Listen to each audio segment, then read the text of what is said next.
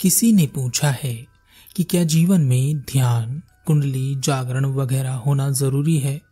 क्या हम जीवन को ऐसे ही सीधे साधे तरीके से नहीं जी सकते?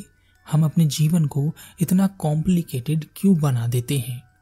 एक बात बिल्कुल सही कही गई है कि हम अपने जीवन को कॉम्प्लिकेटेड बना देते हैं, नहीं तो जीवन सीधा साधा ही है। और सीधी साधी बात हमें समझ नहीं आती, सीधा साधा व्यक्ति भी हमें समझ नहीं आता, वह हमें पागल लगता है। अगर हम मूवीज़ की बात करें तो हमें ऐसी मूवीज़ कभी पसंद नहीं आती जो सीधी साधी हो। जब तक मूवी में हर तरह का मसाला ना हो वह हमें पसंद नहीं आती। खासकर हिंसक, दुख और दर्द से भरी मूवीज़ हमें पसंद आती है। तो कहने की बात यह है कि हमें सीधा साधा तो कुछ पसंद ही नहीं है। हमारे जीवन में वही सब घटता है जो हम सोचते हैं, करते हैं, देखते हैं, बोलते हैं और समझते हैं। तो आप ध्यान देना, ना तो आप सीधा साधा सोचते हैं, ना सीधा साधा देखते हैं और ना ही सीधा साधा बोलते हैं, समझते हैं। तो आप सीधा साधा जीवन कैसे जी सकते हैं? वास्तव में तो इस दुनिया में सब सीधा साधा ही है, पर हमारा दिमाग, हमारा मस्तिष्क सब कॉम्प्लिकेटेड कर देता है।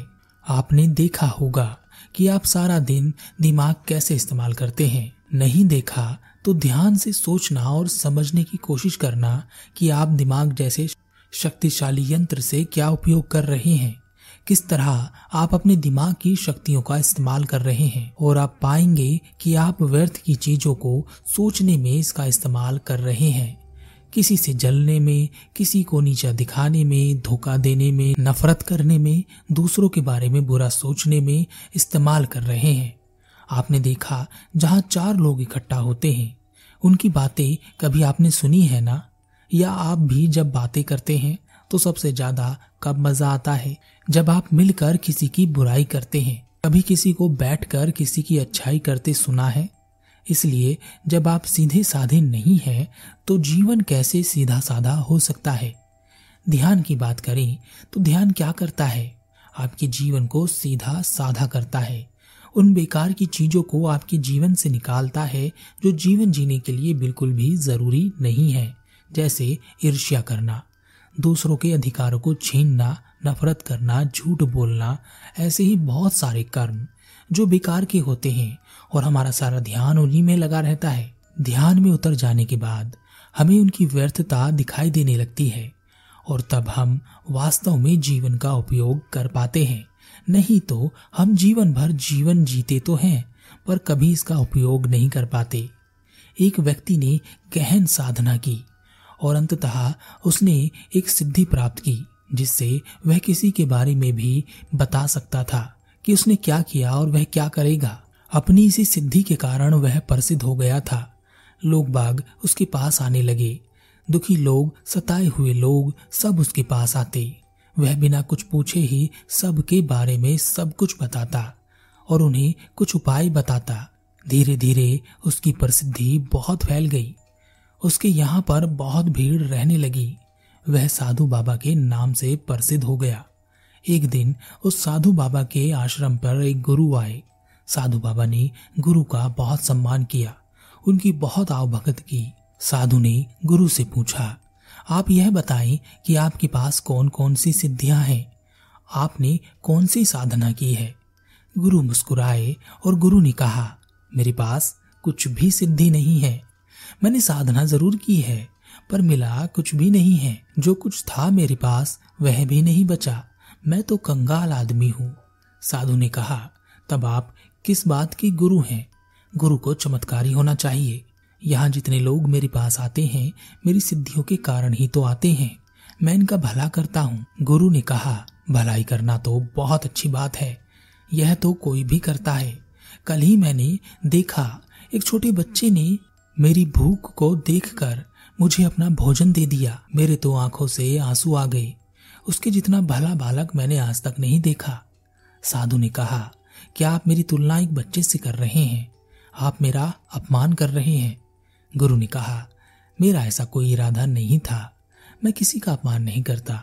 साधु गुरु को अपने साथ अपनी सभा में लेकर गया और सबसे कहा, आप सबको मुझ पर कितना विश्वास है? सभा में उपस्थित सभी लोगों ने कहा, हमें अपनी जान से ज्यादा आप पर विश्वास है। गुरु हंसे और गुरु ने कहा, आप सबको विश्वास है, यह बहुत अच्छी बात है, पर आप में से ऐसा कौन है जिसके जीवन में लगातार सुख बना हुआ है और दुख नहीं है? आप यहाँ आते हैं तो सुखी होकर चले जाते हैं, फिर दुखी होते हैं और फिर आते हैं, फिर सुखी होते हैं और फिर से चले जाते हैं। जो लोग यहाँ नहीं आते, क्या वह सुखी नहीं होते? उनके जीवन में दुख नहीं आता, और क्या दुख के बाद सुख नहीं आता? आप में से जो कोई भी मेरी बात से सहमत है वह मेरे साथ आ सकता है। सभा में से कोई भी गुरु के साथ आने को तैयार नहीं था, क्योंकि सभी को अपनी समस्याओं का समाधान तुरंत और अभी चाहिए था। लेकिन एक युवक उस सभा से उठा और उसने कहा, आपकी बात सत्य है गुरुदेव, और मैं आपके साथ आना चाहता हूँ। गुरु ने कहा, जाओ और अपने घर सात दिन की व्यवस्था करो। सात दिन गुजारने की जब तुम व्यवस्था कर लो तब मेरे पास आना, क्योंकि तुम्हें लगातार मेरे साथ सात दिन रहना पड़ेगा। बाकी सब लोग युवक पर हंसने लगे। साधु ने कहा, ठीक है, तुम जा सकते हो, परंतु याद रखना, लौटकर तुम मेरे पास ही आओगे। वह युवक सात दिन गुरु के पास रहा। उसके बाद वह घर वापस आ गया। लोग बाग यह देखकर बड़े हैरान थे कि जो युवक पहले हर बात पर बस रोता रहता था, अब शांत है और शिकायत नहीं करता, और पहले से भी अधिक मेहनत कर रहा है। दुख आते हैं तो भी वह शांत रहता है। धीरे धीरे एक वर्ष बीत गया। उस युवक ने इस एक वर्ष में बहुत सफलता प्राप्त की। वह अपना संपूर्ण कर्म एक दिशा में लगा रहा था। इस बीच उस पर बहुत बड़ी विपत्ति भी आई। दुख आए पर वह विचलित नहीं हुआ। उसकी सफलता को देखकर लोगों को लगने लगा कि यह कुछ और नहीं है, यह उन गुरु का कोई चमत्कार है जो इस युवक को प्राप्त हुआ है। यह बात धीरे धीरे फैलने लगी, और जैसा कि हमेशा होता है, भीड़ हमेशा अफवाहों के पीछे चलती है। गुरु के आश्रम में लोगों की भीड़ बढ़ने लगी, और हर कोई यही चाहता था कि गुरु बस सात दिन हमें अपने साथ रख ले। साधु के आश्रम से भीड़ गायब होने लगी थी। साधु को चिंता हुई और वह दुखी रहने लगा। उसने सोचा कि उस गुरु के पास अवश्य ही कोई सिद्धि है, नहीं तो उसने उस युवक को ऐसा क्या मंत्र दे दिया कि वह कामयाबी की सीढ़ी चढ़ने लगा। वह साधु गुरु के आश्रम पर पहुंचा और उसने गुरु से कहा, आप कहते हैं आपके पास कोई सिद्धि नहीं है, पर बिना सिद्धि के आप किसी को कामयाब कैसे कर सकते हैं, कैसे सफल बना सकते हैं? कुछ है जो आप नहीं बता रहे हैं। गुरु ने कहा, उस युवक के अलावा अभी तक मैंने अपने साथ किसी को सात दिन नहीं रखा है। क्या तुम मेरे साथ सात दिन रहना चाहते हो? तभी जो मैंने उसको बताया मैं तुम्हें बता पाऊंगा। साधु तैयार हो गया, पर गुरु ने साधु के सारे कपड़े उतरवा लिए और उसे आश्रम के शिष्य वाले कपड़े पहना दिए। इससे साधु के अहंकार को चोट लगी। मन ही मन वह सोचने लगा कि एक बार पता चल जाए कि गुरु के पास क्या सिद्धि है, तब मैं इन्हें बताऊंगा कि बड़ा कौन है। गुरु उस साधु को अपने साथ ले गए और एक बहुत बड़ा गड्ढा दिखाया जो गोबर से भरा हुआ था। उसमें से बहुत दुर्गंध आ रही थी। गुरु ने कहा, यह सारा गोबर तुम्हें यहाँ से दो मील दूर एक दूसरे गड्ढे में सात दिन के अंदर डालना है, और इसके लिए तुम किसी की मदद नहीं लोगे, यह तुम्हें ही करना है। साधु ने कहा, यह क्या कह रहे हैं आप? यहाँ तो खड़ा होना भी मुश्किल है, मैं यह नहीं कर सकता। कुछ ऐसा बताएं जो मेरे लायक हो। गुरु ने कहा, अगर तुम यह कर सके तभी मैं तुम्हारे प्रश्न का उत्तर दूंगा। ना चाहते हुए भी साधु तैयार हो गया। जैसे तैसे कर नाक पर कपड़ा बांधकर वह गोबर में उतरा और उस गोबर को दो मील दूर उस दूसरे गड्ढे में डालकर आने लगा। उसकी हालत खराब हो रही थी। चार दिन बीत गए थे और अभी आधा गोबर भी नहीं डाला गया था। एक बार उसके मन में आया कि वह यह क्या कर रहा है, यह काम उसके लिए नहीं है। लेकिन उसके मन में एक लालच था कि एक बार मुझे यह विधि पता चल जाए तो मैं इस गुरु की छुट्टी कर दूंगा। अब वह पहले से भी ज्यादा मेहनत करने लगा। वह गुरु को किसी तरह का भी मौका नहीं देना चाहता था कि वह यह कहें कि तुमसे काम पूरा नहीं हुआ और अब मैं तुम्हें कुछ नहीं बताऊंगा। आखिरकार सात दिन पूरे हो गए और वह पूरा गोबर उसने दो मील दूर दूसरे गड्ढे में डाल दिया। जब वह सारे गोबर को डाल चुका तब वह बिना वक्त गंवाए गुरु के पास पहुंचा और कहा, अब आपको बताना ही होगा, अब आप पीछे नहीं हट सकते। वह कौन सी चीज है जिससे आपने यह सब किया है? गुरु ने कहा, कोई सिद्धि नहीं है। जो तुमने किया वही मैंने उस युवक से भी कराया था।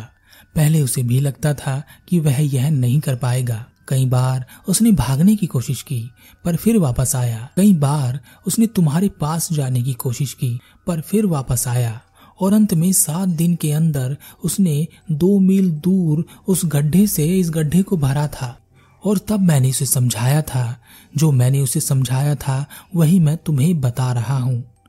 हमें जो भी चाहिए वही हमें मिल सकता है, परंतु हमें जीवन में उठने वाली अड़चनों से घबराना नहीं है, हमें भागना नहीं है, हमें दुखों के सामने झुकना नहीं है।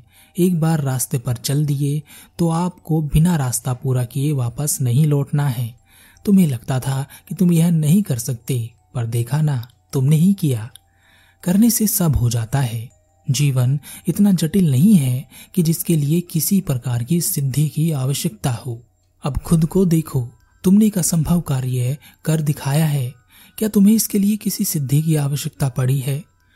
हम जीवन में असफल होते हैं क्योंकि हम कई रास्तों पर भटकते हैं, किसी को भी पूरा नहीं करते, हर रास्ते से वापस लौटते हैं और सोचते हैं कि दूसरा रास्ता सही है, परंतु हर रास्ता किसी मंजिल पर ही पहुंचता है और वह मंजिल क्या है आपको पता होती है।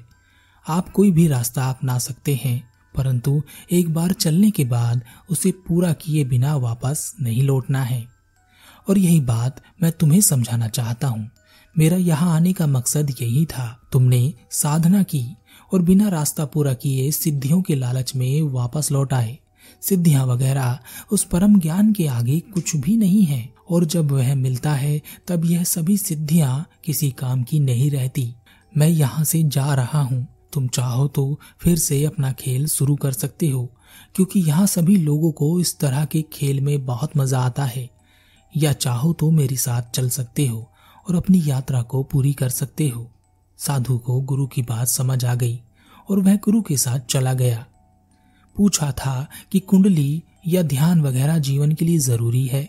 अगर आप अपने जीवन में खुश हैं और चीजों को समझते हैं और आपका जीवन गलतियों से नहीं भरा है और आप अपने जीवन को जटिल नहीं बनाते हैं तो आपको ध्यान की जरूरत नहीं है, क्योंकि ध्यान पहले से ही आपके जीवन में है, क्योंकि ध्यान से ही जीवन सरल बनता है। और रही कुंडली जागृत करने की बात, एक रास्ता है, उस रास्ते पर बहुत सी चीजें मिलती हैं। कहीं सूखा मिलेगा, कहीं बारिश होगी, कहीं जंगल मिलेंगे तो कहीं मैदानी पहाड़ी इलाके मिलेंगे और अंत में मंजिल मिलेगी। जब आप चलते हैं तो सब मिलता है, पर वास्तविकता कल्पना से अलग हो सकती है और होती ही है। जिस कुंडली को जागृत करने में आप लगे रहते हैं, हर जीव के भीतर वह पहले से ही थोड़ी बहुत मात्रा में जागृत रहती है, परंतु इसका आप आभास नहीं कर सकते। जब आपका दिमाग व्यस्त रहता है तब कुंडली ही आपके शरीर को नियंत्रित करती है, पर यह जब खुलती है तब आपके दिमाग को नियंत्रित कर लेती है और आपका दिमाग इसे नियंत्रित कर लेता है और इन दोनों को आप नियंत्रित कर लेते हैं। पर यह भाषा बहुत जटिल है, बहुत ही बेकार है। इतना सोचने की आवश्यकता नहीं है। इस तरह की भाषाएं आपको जीवन में फंसा सकती हैं। जीवन इसलिए नहीं मिला है कि बेकार की बातों में अपना समय बर्बाद किया जाए। आप अपने जीवन को कितनी गहराई से, कितने मौज में जीते हैं, कितनी सटीकता से जीते हैं, कितनी खुशी से जीते हैं और आप अपने जीवन से कितने खुश हैं, बात बस इतनी सी ही है।